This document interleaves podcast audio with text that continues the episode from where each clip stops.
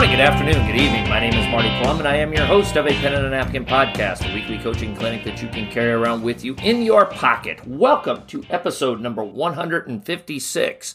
We are finally back on the uh, back on the horse here with uh, doing some interview podcasts. Uh, downstairs in my basement, my dog Charlie just walked in. He's looking around for a place to sit. Now he's going back out. But hey, we're good there. Really excited to have Jason Dolliver, the head girls basketball coach at Pender High School. The the Pendragons. What exactly is is a Pendragon part of like Game of Thrones, Jason, or or anything like that? Or are, are you gonna are you gonna go and try and conquer uh, Middle Middle Earth or or whatever it is in Game of Thrones? Well, the good news is I don't think that anybody's really sure. So whatever I say, as long as I'm confident in it, is the story, right? Fake it till you make it, right? Yeah. So uh, a Pendragon in medieval times, dragons were leaders of clans, and uh, a Pendragon was a leader of the the dragons. So it's kind of like the uh, you have a bunch of principals in a in a school, and the superintendent is in charge of all the principals. So it'd be like the superintendent. How's that for an analogy? Gotcha. All right. The leader of the leaders is what you're saying. There you go. Okay. Yes. All right. Well. I always kind of wondered that, and now we know. So, what were those old PSAs in the '90s on NBC? The the more you know. Uh, well, there you go. There you have it. So now we all know what a Pendragon is. So, uh, well, hey, Jason Dolliver, uh, head girls basketball coach at Pender High School here in Nebraska. Excited to have him on. Uh, my voice is steadily recovering here. It still kind of sounds a little raspy. Uh, at least I can notice. I, I, don't know if any of you folks can notice or not, so I apologize for that. Uh, I think you sound pretty good. I, am doing okay. I, I, it sounds a lot better than it did a week ago. So, uh, before we get going here with Coach Dolliver, uh, we of course want to thank our founding sponsor, Kosak Chiropractic, located at 144th and Maple here in Omaha, Nebraska. Coaches, if you are any of your athletes have any issues with balance, neck, or spinal issues, go see Dr. Kevin or Dr. Heidi at 144th and Maple. Uh, check out their practice at KosakChiro.com. Follow us on Twitter at a pen and a napkin. We try to put out daily coaching tidbits on the Twitter handle, so be sure to follow us there. Uh, if you're listening, of course, you're on iTunes. Be sure to download, rate, review, give us five stars. Subscribe, please. That helps out with our rankings, and we can help as many coaches as we can to hone their craft. Uh, any questions, comments, suggestions, or ideas, email me at pen and a napkin at gmail.com. Uh, check out a pen and a napkin.com. Great coaching website. I like it. You know why? Because I made it myself. And of course, if you'd be willing to financially contribute to a pen and a napkin, uh, go to patreon.com backslash a pen and a napkin. But it is time to talk with uh, Jason Dolliver, and uh, his team is off to a great start. What are you guys, 13 and 1 right now, coach? 13 and 1. Wow, okay. So 14. You're about the only team I feel like in the state that's played more games than we have. I, I feel like all we've been doing is playing games and hardly had any practice time. But you you've upped us by one. We've played 13, you've played 14. So uh, hats off to you, my friend. Hey, thanks. I'm not sure if that's a good thing or not, but thank you. felt like we just had our, our, our first normal practice in a long time tonight, so that felt pretty good. Yeah, that, yeah, that that that is nice to have. So, uh, well, hey, coach. Um, you know, the way we usually start this is we give our, our guests an opportunity to uh, give a little background. Tell us about your uh, athletic and basketball journey. How did you end up in Pender, Nebraska? How did you end up being the girls' basketball coach at Pender High? All right. Well, uh, I'll try to keep it short here. I guess uh, basketball has been a part of my life since I was a little kid. It was something that I always enjoyed. Um, brother John and my dad, uh, we had a lot of uh, wars on the uh, uh, back porch where we would have a lot of good times, have a lot of arguments and things like that. But uh, so it's been a part of my life for a long time. I played high school basketball in Stanton. Um, uh, wanted to continue my my career uh, in in the field.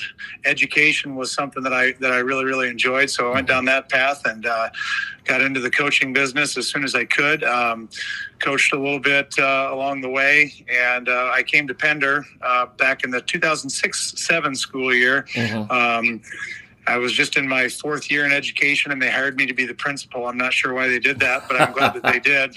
Yeah. and they also asked me to be the head boys basketball coach at that time. Um, I had coached a little bit in Norfolk. Um, uh, prior to that, a little bit in Stanton, my hometown. Uh, b- before that, and um, so I came here. I coached for three years, and then they asked me to be the superintendent. Mhm. Which again, I'm not sure why they did that either, but I'm glad they did. Uh-huh. Uh, and at that time, it was it was one of those things where I needed to step away from coaching so that I could uh, focus on being an administrator. I was Uh-huh. young, I was inexperienced. Yeah. Um, you know, we fast forward a bunch of years and uh, a bunch of youth basketball games and things, the club basketball games, uh, and uh, the, this opportunity presented itself, and uh, I was thrilled to death to be able to, to step into the head girls basketball coaching role and, and take it, and I'm I'm loving every minute of it, even the painful ones. Yeah, yeah. Year two here as the girls' head, right? Correct. Yeah. Okay. Awesome. So you've had an interesting track here. You got into administration uh, really, really young. What what drew you to leaving the classroom so early in your educational career and, and jumping into the administrative part of things?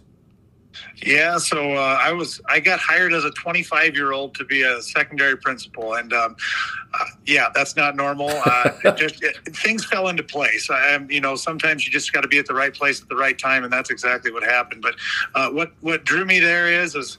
Um, you know, I grew up in a house. My dad was my high school principal, and uh, my mom was the uh, secretary at the school.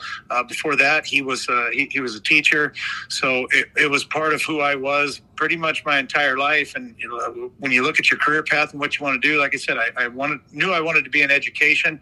I loved the classroom, um, but I also knew at some point in time I wanted to jump into the administrative uh, uh, realm, and it it happened sooner than I thought it would. I was Mhm. scared to death when I took the job in Pender, um, but uh, you know sometimes you just got to take a risk and, and and go for it, and I'm I'm glad I did. A little leap of faith, if you will. That's right. Uh, one or two things that you really like about being an administrator.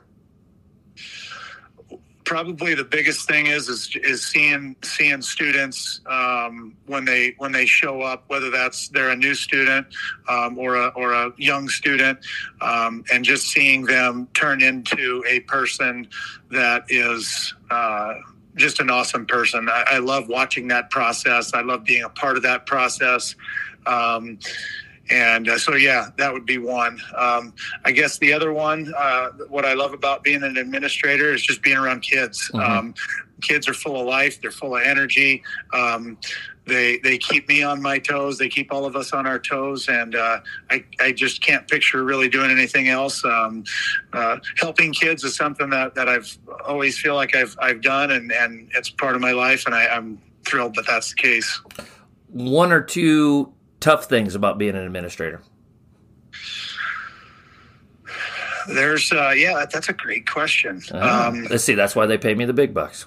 Wow, I guess probably probably the hardest thing would be uh, for me decisions. Um, decisions are hard, and and when when some of them are some of them are easy, but when the when the decisions are are made that have an impact on a person's life. Um, and and I, that's truly what happens sometimes um, when I have to make a decision that impacts somebody's life.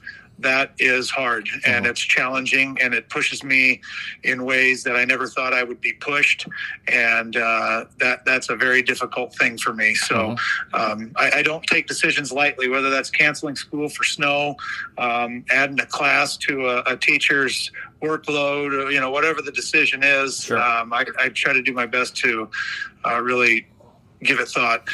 Um, I suppose the other thing would be. Uh, it's it's a double edged sword. Is is is parents, Mhm. um, p- parents and families are are part of why the school district I'm fortunate enough to be a part of is amazing, but uh, we're also dealing with people's most important thing, and that's their kids, and and that creates a lot of challenges. Um, they're usually always good, and things are well intended, but it's it can be hard. um, you know, in in any community, uh, the, the the leadership of the you know the school is obviously a very very important part to any community, whether it is uh, a small community like Pender or you get into a, a bigger community, you know, uh, Millard West, Millard North, you know, that type of thing, and, and everything in between. And you uh, have as you know, as we talked about, you've been at Pender for a while. You came there at a very young age. You've been in a leadership position there for a long time, and and not only are you, especially when when you're a a school administrator, especially in a smaller community, you are uh, seen as a as a leader within the community, whether you want to be or not. Uh, what uh, what are some things that you've learned about leadership over the years since you've been there, and and and how that leadership as a principal, as a superintendent, has affected your leadership philosophy as a basketball coach?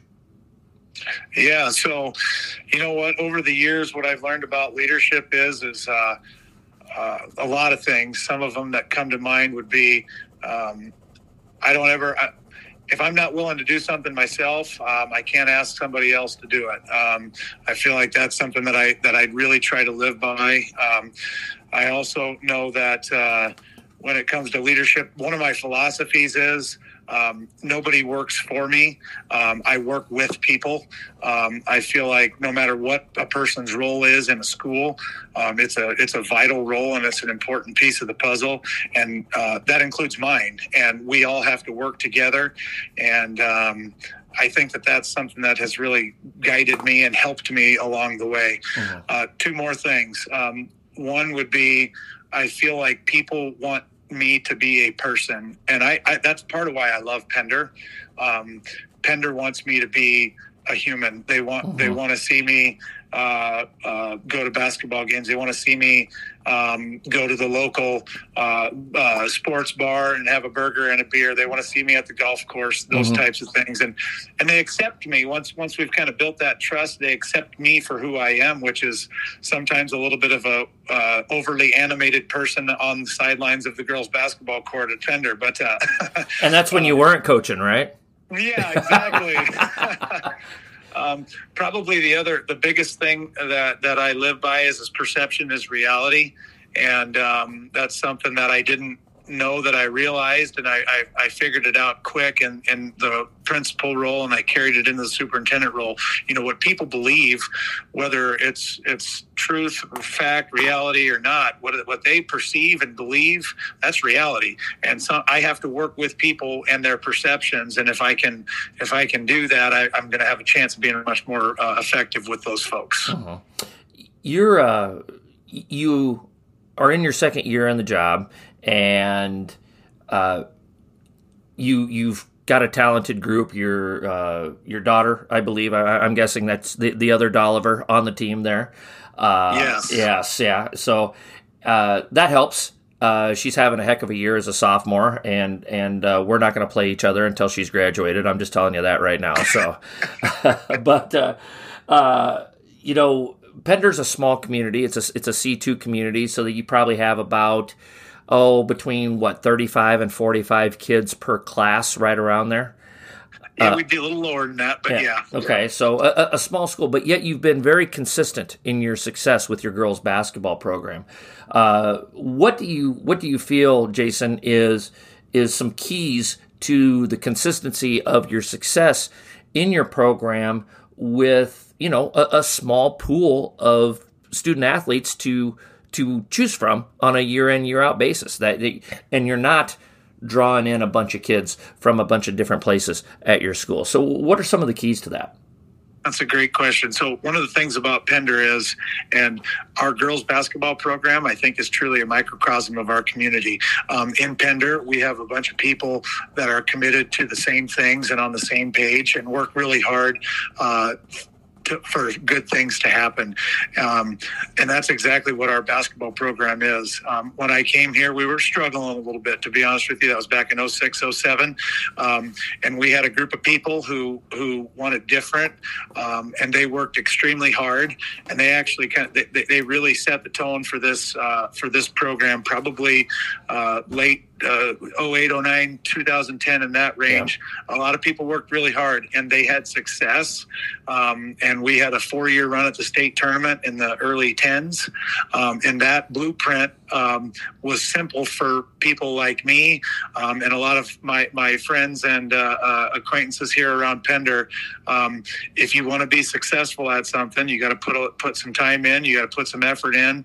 Um, you got to care about people. You got to get give them reasons to be a part of the program, give them reasons to stick with the program, um, have fun while you're doing it.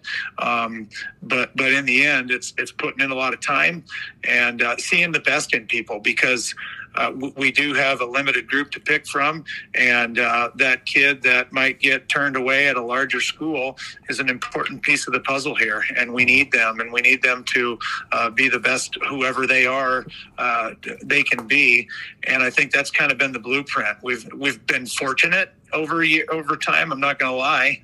yeah. Um, we've kind of caught lightning in a bottle in, in, in various points in time. And mm-hmm. the first the first run, you know, I think we they they caught lightning in a bottle.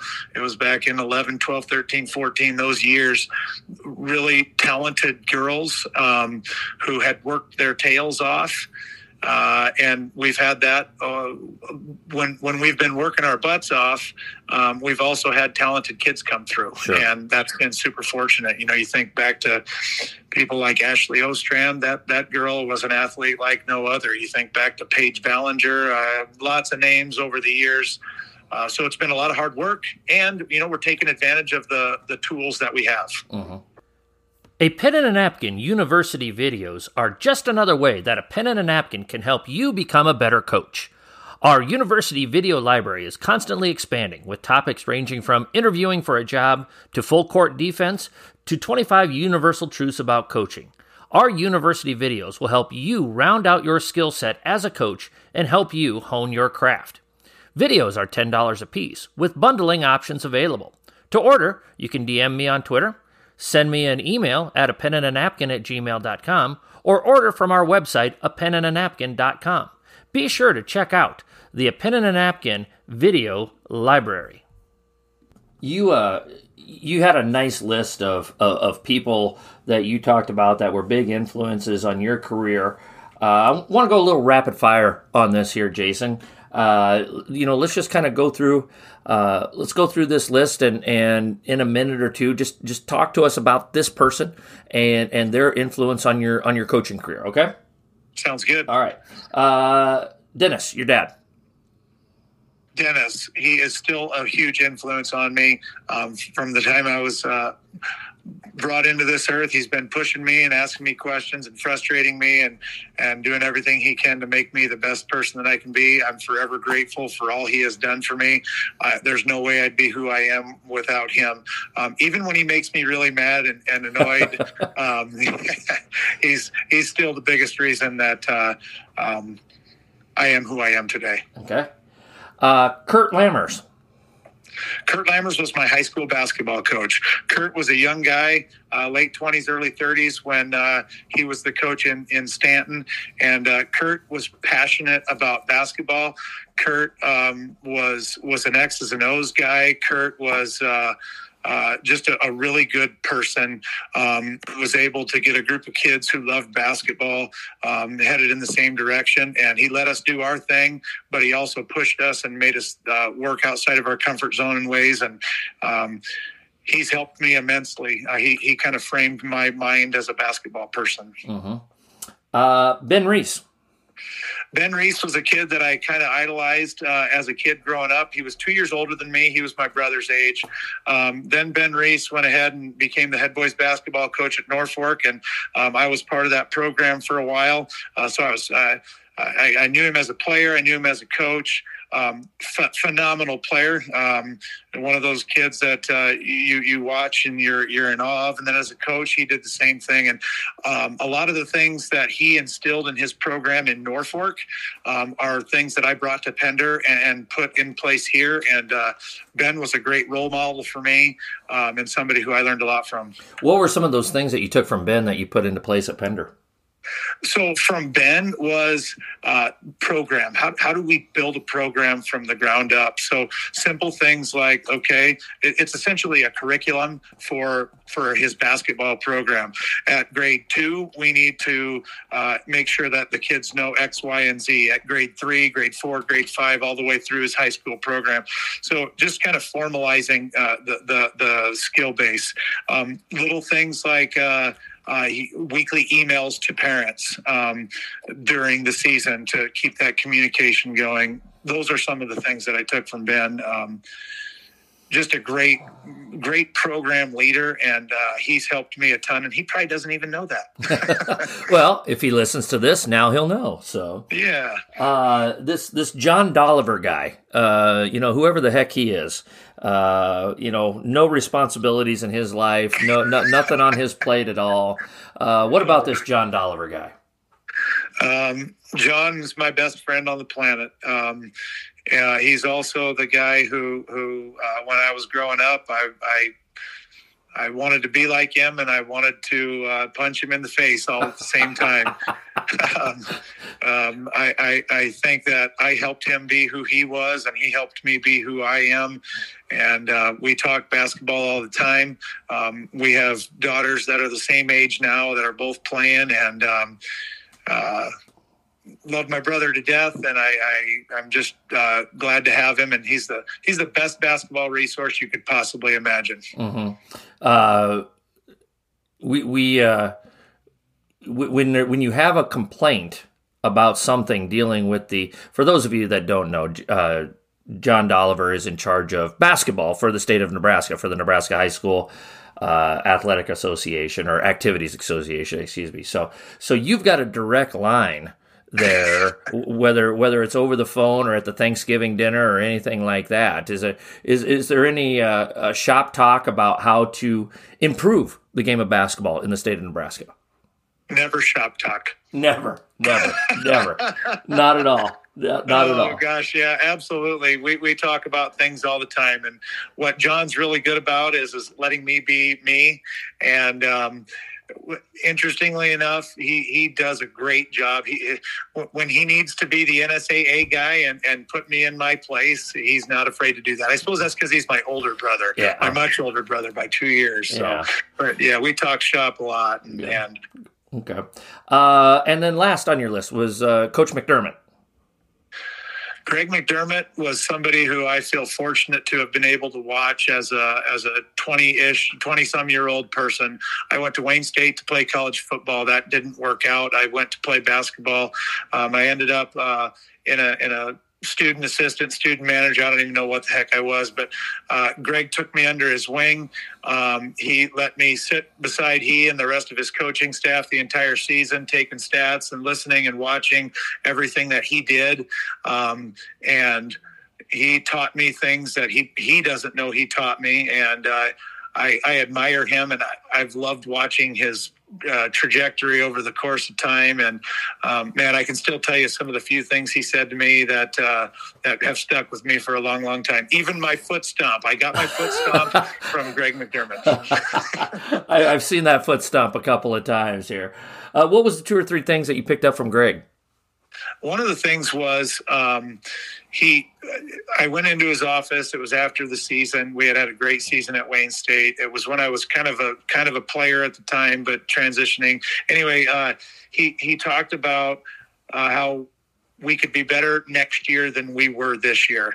And i asked him i was like we lose Tyler Johnson and Jason Diaz and Chad Nelson and, and a bunch of other guys. Do you really think we're going to be as good or better next year than we were this year? And he's like, Absolutely. You know, we everybody everybody can grow and develop and get better and those guys were awesome and we'll miss them, but we're going to figure out how to take the pieces of the puzzle that we have and and make them all better and uh, put those pieces together better the next time around. And mm-hmm. I think it's that growth mindset that he that he uh, I didn't realize it at the time, but but after a while I realized it. That growth mindset is why he is who he is. Um, the other thing that I picked up for him is from him is is just you can't invest too much in an individual, and um, the more you invest in people. Um, the better you're going to be as a person and as a leader. And to this day, I could walk up to him. You know, I don't, I, I, I haven't talked to him for quite some time. I could walk up to him and guarantee I could shake his hand. He'd know exactly who I am. He'd know my name, and he'd strike up a conversation. And he'd be, um, he would make me feel valuable, mm-hmm. and um, and he wouldn't have to, yeah. Uh, but he would. That's just the type of person that he is, and that's something that I admire a ton, and something that I want to I want to emulate that. Mm-hmm. Uh, you uh, I, I, thought it was interesting. You you brought up something in the in the stuff that I sent you about uh, coaching in today's environment, and I, I, definitely wanted to touch on that with you since you since you brought it up, and and you've got uh, you've got an interesting perspective. You've seen a lot. You uh, have seen things through an administrator's eyes for a long time and but you were still coaching some youth ball and doing some stuff and staying involved and you were a former varsity coach and and you've got you know your your brother that's got his responsibilities so there's a different perspective there. And you know, I, I just thought we'd, we'd dive in on this a little bit, Jason, and just kind of, you know, what did you mean by that statement that you sent me? You know, coaching in today's environment, and and and and where did you want to go with that? Coaching in today's environment is tough. Um, there, there's a few different ways that I that I was intending to, to, to talk about, and uh, I'll just I'll tell you them. One yeah. of them was, um, you know, the, the, instant gratification social media that gets talked about a lot, and our, our kids. I think we know that about our kids.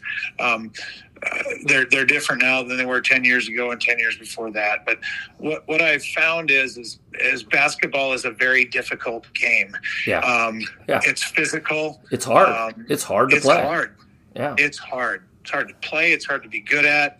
Um, and I, what I'm finding is, and especially in small environments where there's not a, a, a huge pool of kids to draw from, is is um, helping kids find that uh, is kind of what I talked about with Coach McDermott. Helping kids find their value and realizing um, you know what? You aren't that person, but you are you. Yeah. And you are a darn good you. And we need you. Um, yeah, you don't shoot as well as that kid. You don't dribble or whatever, but we need you. And, and we need you to be a part of this program.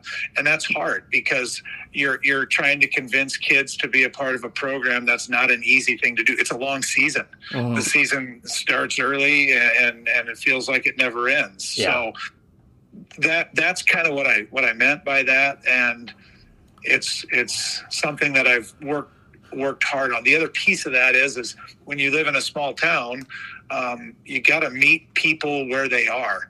Mm-hmm. Um, I could have these grand schemes and plans, and if no one else that I'm working with is on that same page, I'm not going to get very far. Yeah. And I've got to find out what makes people, what makes our, what makes those kids tick, what makes their families tick, and uh, what makes me tick, and blend that all together, and do the best that we can do with what we have. Because we we have the kid who will who will run through the wall. And yeah. they're basketball diehard. They want nothing more than to be on that court all the time mm-hmm. as much as possible. And then I have the kid who um, really doesn't want to be there. Yeah. Um, but they're good at it, and they're in a small town, and, and we need them. And and uh, I have to take those two kids and and, and the rest of their teammates and uh, blend them together. And and the better that I can meet people where they are and get the most out of them, I feel like the better our team and our program is going to be. Mm-hmm. When you when you talk about uh, the instant gratification part of it. And and and playing basketball is hard and coaching basketball is hard. I, I think there's uh, two big things that make it different uh, than than most other sports. Not every other sport but most other sports. Number one is uh, there's so much subjectivity to it uh, in, in, in large part. Uh, sure. you know it, it, you know anybody could say well my you know my kid or whatever, you know, Jimmy could have made that shot if he'd have gotten the same look, It, just like Bobby could have made that shot, you know, and and and then it's just uh, one of the great things about basketball is is but but it makes it hard to coach is its intimacy You know, you don't have a lot of privacy. I always, I always told uh, Coach Turman, you know, he can, he can, he can say things and do things on the sidelines that most people don't even notice because there's so much space. But if you or I were to do the same thing, uh, everybody's going to see it because we're in this tight, compact, intimate setting. Uh, and and there's a lot of second and third guessing sometimes uh, based on your play call or your body language or whatever it may be. And I think that that's something that we as coaches, and I know that I've tried to do this as I've gotten older, be aware of the intimacy that, that makes it so great, but also at times can, you know, make it a little complicated as well too. Uh, you know, is that part of what you're thinking about too, Jason? Oh, for sure. You you you're talking exactly what I'm talking about. You know, and and that's where I go back to. Um, when you have the trust, when you have the the relationships, when you've when, when you're all on the same page, um, and you've met those people where they are and you've, you've pulled them as far as you can to the direction that you can that's when when you do or say something that you wish you wouldn't have mm-hmm. on the sideline and everybody is right there watching you um, that's when people have your backs and, and you can get through that situation and um, that's when they know uh, at least you hope they know when um, uh, you play this kid over that kid or you, you draw this play up instead of that and uh, you hope that people uh, have that trust in you. And that's where it becomes difficult because you're right there. And by the way there's a lot of people who know a lot of things about basketball. Just ask them um, yeah. Yeah. Yeah. Yeah. There's uh there, there's a yeah you know i i think i saw a thing uh when the when the eagles won the super bowl over the patriots that one year. And and i forget the name of their head coach. Uh, doug Pederson was his name yeah. And and somebody put on on on Twitter like the day after the game, uh, you know, Doug Pederson just won the Super Bowl yesterday, but eight years ago he was a high school coach in such and such high school, and there were a bunch of dads that thought that they were smarter than him sitting up in the stands, you know, type of thing. It's like, man, that you know that kind of puts things in in perspective to a degree, and I and and uh, in our, in our coaching staff uh, podcast uh, that uh, we do once a week with uh, with Tony Viss. Uh, shameless plug here. Uh, we, we talked, you know, we, we, we talked about we talked about parents this last week, and and to be clear, you know, ninety to ninety five percent of your parents, if not more. depending on the group, are going to be on your side. They're going to believe in you. They're going to let you coach your child, you know, and and they've put their their their trust in you, and uh, you know that's uh, that's an important thing to have and, and to build, like you said. And a lot of times parents get a bad rap, but most of them are going to be on your side. A hundred percent. That's the great thing about it. Yeah. Coaches are absolutely loving our taking over a new program booklet. As many of you know, I spent two years outside of coaching, and during that time, I hung a note card in my workspace at school that said, Strip the house down to the studs. I took that time to really rethink and reorganize my thoughts on what it takes to run a transformational program. As I prepared for the possibility of coaching again, I organized these thoughts into this 96 page booklet. How much do I trust this booklet? I used this booklet as I went on interviews to help sell myself and my vision for what my new program would look like. If I'm using it to sell myself, why wouldn't I recommend it to you, my listeners? This booklet will help you look at any part of your program, no matter what stage you're at in your program, and help improve it in some way. It's all yours for only $15, which includes shipping and handling. For more information, email me at a pen and a napkin at gmail.com. All right, at this time, Jason, uh, we are going to switch gears a little bit. Uh, we are going to go with our John Wooden quote of the day. And I was I was leafing through Wooden a lifetime of observations today, and the quote was was so good that I literally shared it with our team before we started practice here today. I brought out my Wooden lifetime of observations. Now I asked my girls, uh, "You girl, you know who John Wooden is?" And and none of them knew who it was. So I've done a bad job. I've done a bad job of educating my players on the history of the game here. So uh, I need to do a better job in that regard. But uh, uh, I'm going to throw this out here, Coach, and uh, feel okay. free feel free to uh, to respond to comment on it here. So are you ready, sir? Ready. All right. The John Wooden quote of the day is from page 143 of Wooden, A Lifetime of Observations. When you improve a little each day, eventually big things occur. Don't look for the big, quick improvement. Seek the small improvement one day at a time. That's the only way it happens, and when it happens, it lasts. Can you, can you send that to me, please? well, I tell you what, I'll do you one better. I'll, I'll give Coach uh, the Coach Wooden Estate uh, twelve bucks, and you can order it on Amazon. Just look it up on page one forty three there. Yeah, so yeah, no kidding. What a great quote. Um, one of the things that that's going to if a team can buy into that right there, they're gonna they're gonna have a good chance at the end of the season. And as a coach, that's all you want, right? No Yeah. matter where you start, you want to be able to compete uh, and put your best foot forward at the end of the year. And the only way to do that um, is to take those little steps every day. Um, and if you if you commit to that, that your good things are going to happen. And in fact, uh, uh, we have a we have mini goals throughout the season, and one of our mini goals right now is make each practice count. Mhm. Um, you know, these are the hard practices in the season because it's getting long, it's dragging, and and practices can get away from you, and you can lose those opportunities. So we have that mini goal right now in the month of January is make each practice count. And um, man, that quote articulates that way better than I could have ever said that. Yeah. Uh, you know, my girls, uh, you know, it's it's kind of become. I was talking to a parent um, after a game and and the thing that and, and, my girls I they get tired of me saying it. I, I know, but I don't care. Uh, we, we we tell them, you know, every day we got to get one percent better today. We got to get at least one percent better today. We before we start every game. Hey, we, let's go out. Let's have fun. Let's get better today. Let's get better today. And um, you know, hopefully that you know you're talking about implementing culture in a community. And I was talking to one of our uh, one, or I ran into one of our parents uh, before tip uh, last week, and you know, and I was talking to I, I forget which parent it was even, but uh, I was like, hey, you know, he said, hey, good luck today. Make sure you get one percent better today, coach.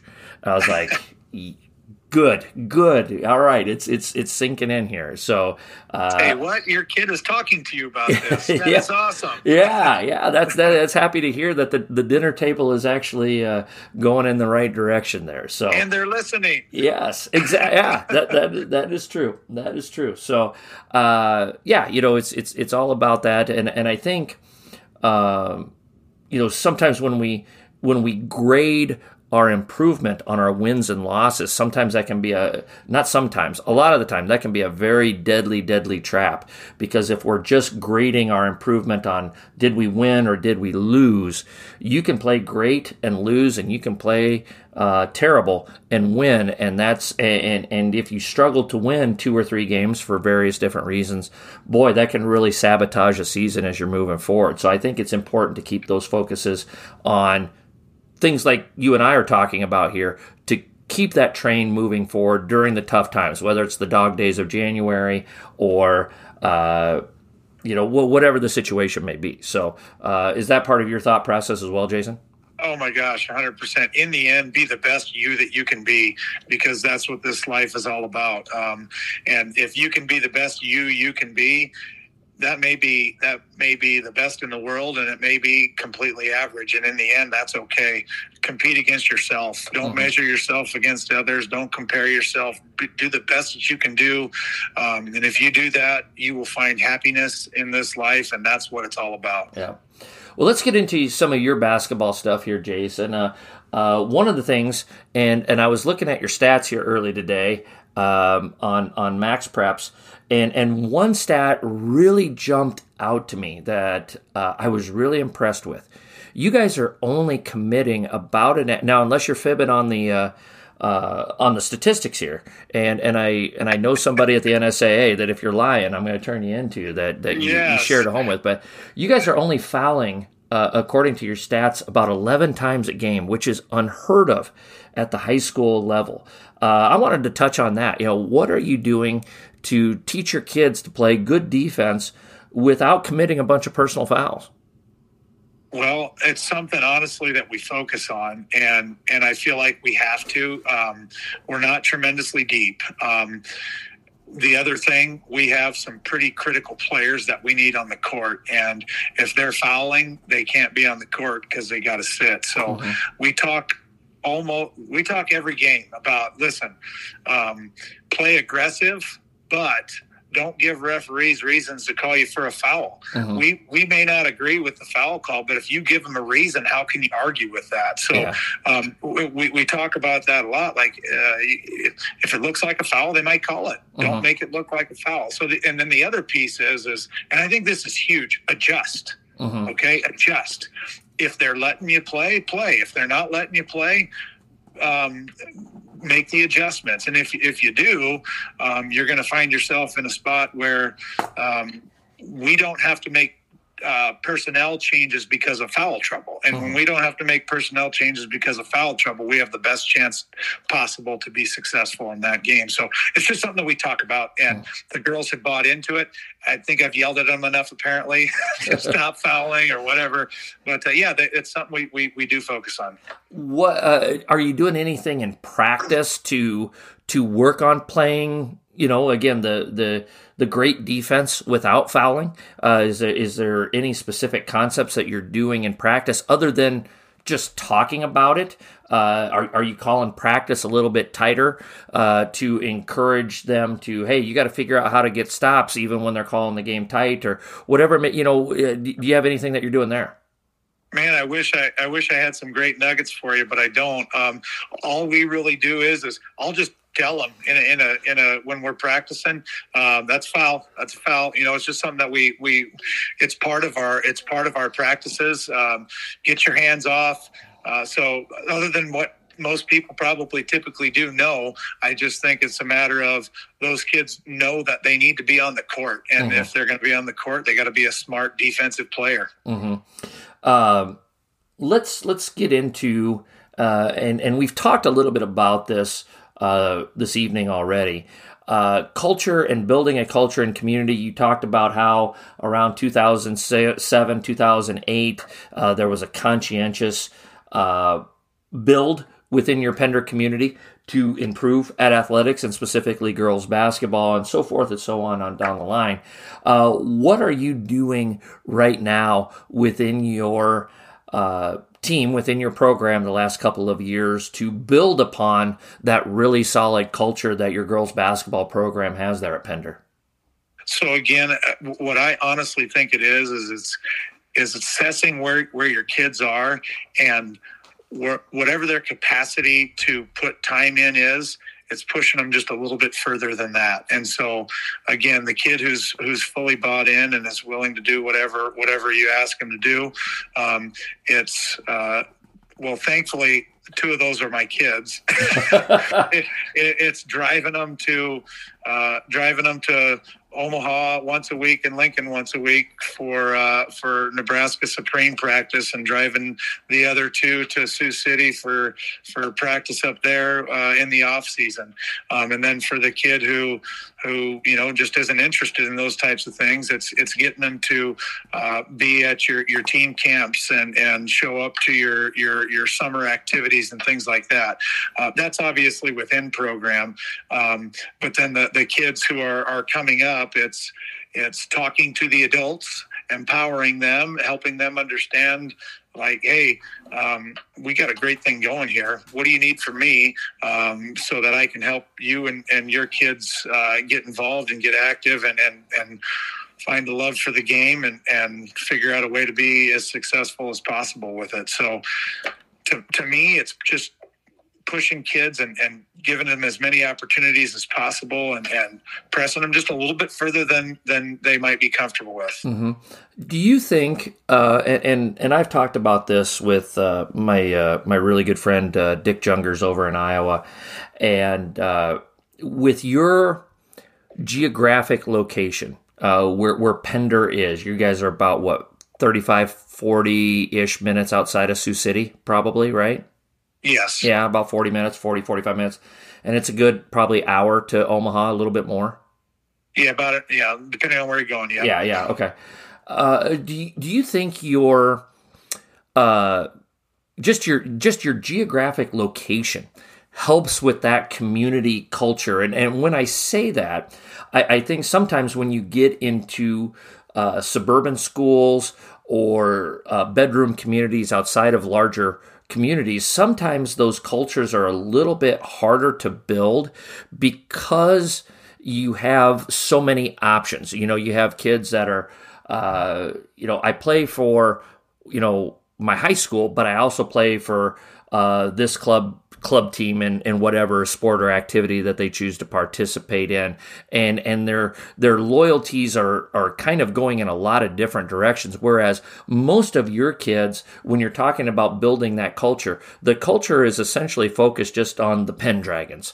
And just because there is a I, don't want to say not as many opportunities but the opportunities are harder to get to it. The, the ease of the opportunities are harder to get to. Do you think that helps build that within your community? Oh for sure. Absolutely.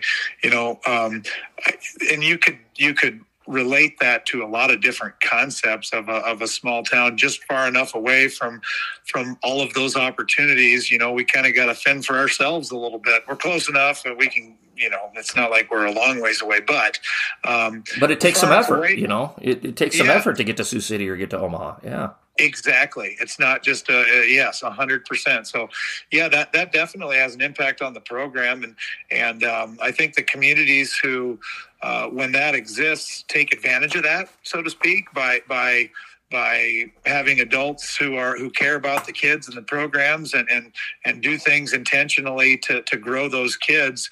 Yeah i absolutely think you have that that piece of the puzzle in place. And and then once you get it there you know that loyalty man, uh, some of our neighbors, uh, you know, we, we we get along, but when it comes to the basketball court, you know, those those uh, those rivalries are, are thick, you know, uh-huh. and that definitely is in the in the equation. Mm-hmm. Coaches, you know just as well as I do that we're always looking for new and different ways to motivate our players and programs. But sometimes it's hard to find that perfect source that we're looking for. Over the past 25 years, I've collected hundreds of handouts to help motivate my players and programs, and now I'd like to share some of my favorites with you. The A Pen and a Napkin 101 Best Handouts booklet is now available for you, to you for only $15.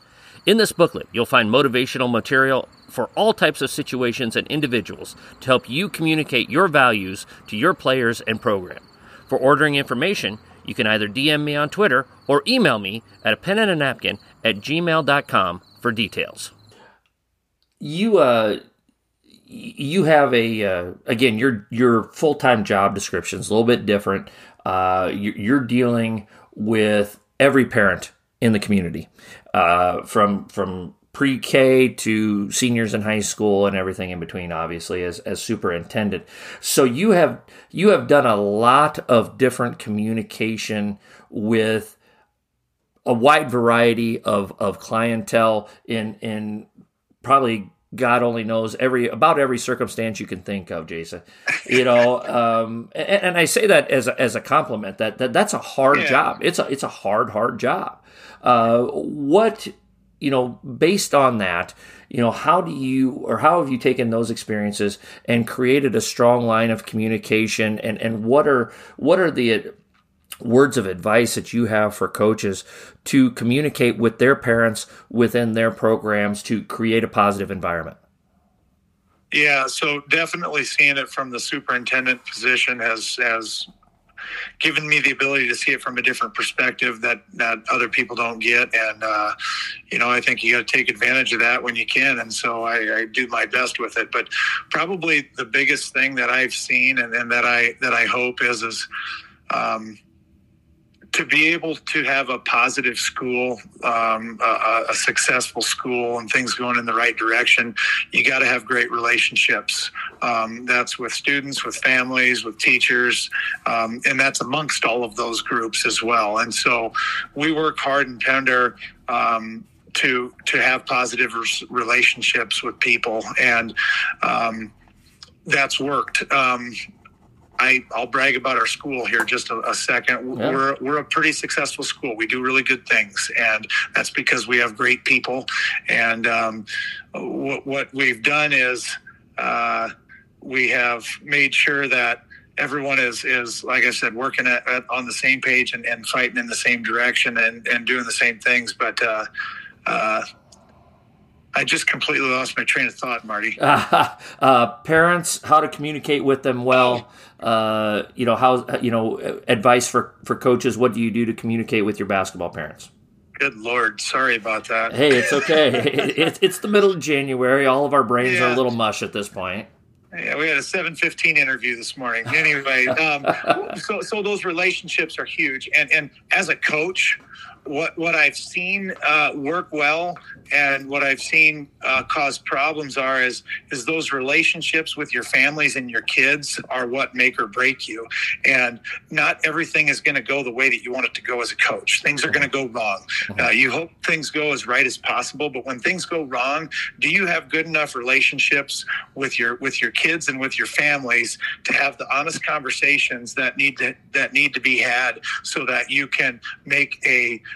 uh, a little issue, a big issue, or something in between, you can you can get past it, or do you not have those relationships in place that you need? And when those things come up, uh, maybe a little issue becomes a giant issue, and all of a sudden you're in a world of hurt. And from the superintendent perspective, I, I've seen that, I know that, and and I feel like it's helped us be as good as we can be. And I, I take that right into my program and make sure that um, I I know that my families don't always we don't always agree. Yeah. But what we what we do know is is that they can come to me and they can tell me things that I may not want to hear, and there's going to be no repercussions for their kid. There's going to be no repercussions for them. Um, that's an honest conversation that's going to uh, help us be stronger and, and, better in the end. And I think that's been huge. What? Uh do you have any specific things that you may do uh, other than the you know the random conversation? I mean, do you, do, you do like a parent social? Do you do uh, you know just just anything like that to to uh, and again in your community, you're probably running into parents wherever you go uh, you know but uh, just just are, are, there any other type of proactive things that you do kind of in an organized fashion that folks may want to replicate for their own program yeah, one of the things we do that I think has been really, really awesome, and we're doing it in all of our programs, is, is we're putting out a preseason survey to parents and just asking them simple questions that, uh, as coaches, we need to know so that we can uh, do the best that we can for your for your kids and your families. And the, the, questions are simple things like, what do you, what are your goals for your son or daughter in this program? Uh, what does a good experience in girls basketball look like for your daughter? Um, as a parent, um, what do you expect um, out of the coach? Uh-huh. so, so just asking them, and it's it's like I think it's like an eight or 10 question survey. And we're just trying to pick our parents' minds so that we know where they're at. And what I feel like that's done is, is open lines of communication.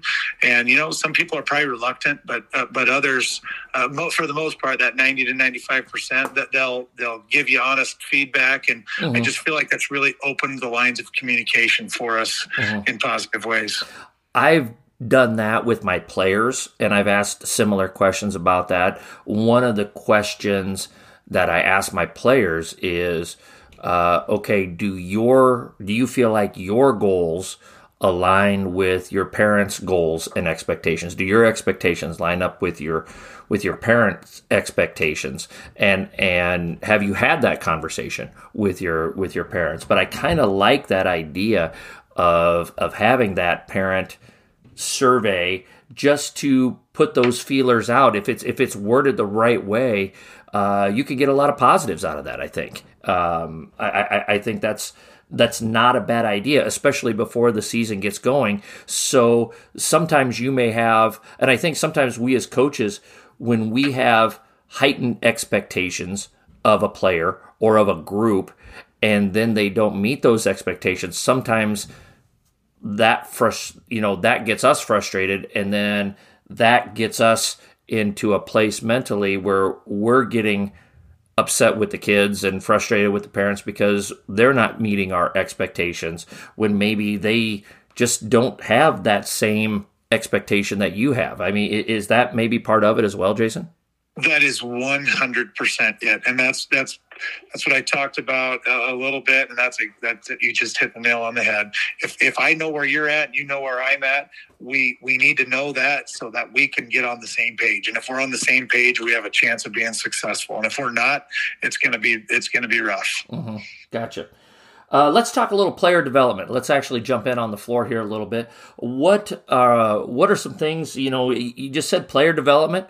I'm going to open it up to you here, Jason. I'm going to let you cook. Talk to us about uh, developing your players. You know, you've you've done a lot with your daughters with uh, playing outside of your your school program and playing some club ball. So uh, I'm just gonna let's let's just talk a little player development. I'm going to let you lead and and I'll chime in when I think it's appropriate. Sounds good. Well, one of the things I, I feel like I have a good basketball foundation.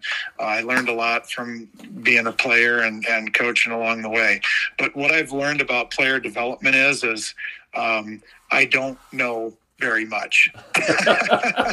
and and man, player development is is me taking uh, taking note of what everyone else is doing around me and and watching and and not not having too much of an ego to say uh, that team that I really don't want to lose to what they're doing here is awesome and I've got to take that and what that team's doing over there, what that coach is doing.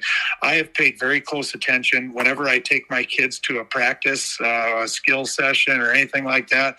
I, I love watching other people coach them and, and see what they ask them to do. And, uh-huh. um, that's been huge. So, uh-huh. um, on the player development side, I think that's that's one of the biggest pieces of the puzzle. The other piece of the puzzle on player development side, it relates to the the other piece about coaching in today's environment, and that is the, the club scene. And um, you you talked about that, and um, where you're at, I think you have a little bit, you have some club opportunities for kids, and, and those are out there. What I would say is, is kids who want to be a part of that need to. They need to go experience it, and it's a great way uh, to to develop skills and to get game experience and things of that nature. And what I have found is is what's most important, in my opinion, is finding a club program, finding uh, that fits your kid. Not everybody is a national level player. Yep. Um, and that's okay. Like I mm-hmm. said, we're, we're in Pender. If I can get a go a kid to go play on the, the lowest level club team at whatever uh, sports uh, store down the street where the club team has, um, and and it's right for them that's gonna that's gonna be pushing them just a little bit mm-hmm. that is exactly what they need and then the other kid needs to go find that national team that can that can push them and and uh, there's just club opportunities for everybody out there right now yeah. and um, it's what i see and this is maybe on the parent side uh, trust those people that they're trying to put your kids in the best place and uh, do your best to take advantage of them because they're they're they're something that can be really advantageous or they can be really frustrating and make mm-hmm. you really mad and never go back. mm-hmm. Well, and and I think you also have to take a look at those club programs and and one of the things that we've done at our school uh, our our schools are fairly similar in size. We're bigger, but not by a lot. Uh, yeah. We are dependent. You know, I'm dependent on certain cross country first kids that are doing this or or volleyball kids or track kids or whatever they may be. And and what we've tried to do and what most of our kids have done and, and our club uh, involvement has grown tremendously the last two years. Uh, and, and, and I think in today's day and age uh, you need some kids that do that. If you want to be successful, you you have to have some kids that have that extra commitment. Or boy, you better have some really really good genetics in your community. Uh, you know, but uh, that being said, most of our kids play on a fairly regional uh, club program because we don't we can't have most of our kids uh, playing 10 weekends in the spring and summer because they need to run track as well for our track program to be as good as they can be. And if they're missing three or four meets in the spring because they're going all over the country, that's a hard fit for our community as well, kind of like what you're saying there. And, and I so and, and I and I think that not only is that an important fit for the individual, but I also think that it's important that we as high school coaches do research to find club programs that are going to f- help fit the overall program of our school. Now, each individual kid and each individual family is going to make their own decisions. And we may say, we may be thinking, uh, the important thing is we don't say it. We may be thinking, you know, gosh, Billy, um, I wouldn't do that if I were you. Um, you know, or you can you can kind of say that in a nice way. But if they decide to go that route, you have no other choice but to to bless that decision by that kid and that family. And and I think sometimes that's hard for us as high school coaches to let that go in in that regard. Is is that some of your experience as well, Coach? Yeah, definitely. You know, there there's definitely some places that, again, it's finding a it's finding a good place for your kid that's going to help them. It's it's beyond just basketball. You know, mm-hmm. that experience on the club scene can just be phenomenal, and uh, finding the right spot for your kid is just huge. Mm-hmm. As you as you've watched your your kids work out with these uh, club coaches and, and and trainers or whatever the situation has been, Jason, what are some of the really good things that you've seen these coaches do? Oh wow. Um, again it's it's it's doing things different than than what i believe. So so some simple things like you know when i when i grew up and probably you too if you were on the right side you shot a layup with your right hand off of your left foot. And if you didn't you were wrong and you were screamed at by your coach to do it right. Yeah yeah yeah. Right? I just went up and um, dunked it myself. That's what i did. Well, i just went up and just did the james worthy stretch slam. That's what i did so. Yeah exactly. Um, so something as simple as uh, teaching teaching finishes from uh, goofy goofy places. You know, inside foot, inside hand, outside foot, outside hand, those types of things. And you know that that might seem simple, but unless you've run across it, you don't. Uh, when you're when you're 42 years old like I am, you you may not realize that. Mm-hmm. Um, so so those are the types of things. Just just uh, uh, trying new things, pushing them outside of their box. Mm-hmm. Um, as soon as something's easy, probably the biggest thing is is as soon as something is easy for them, um, the they're pushing them in a different direction, mm-hmm. and, and, then they need to do something that's that much more difficult. Mm-hmm. Uh, yeah, just just uh, thinking the game outside the box is is an important thing to do, and I think as the as the game grows and as social media helps with the sharing of information, uh, you know that that helps as well. That helps as well, and and you, sure. you, you see the YouTube clips and all that other stuff. So you know, there's so many good free resources out there that are just awesome. Yeah. Uh, hopefully, kind of like a pen and a napkin. So exactly. there, there, you go. So uh, Jason, any any uh, social media, any of that type of stuff that you'd like to plug for uh, for your program, for your for your school district, any of that type of stuff?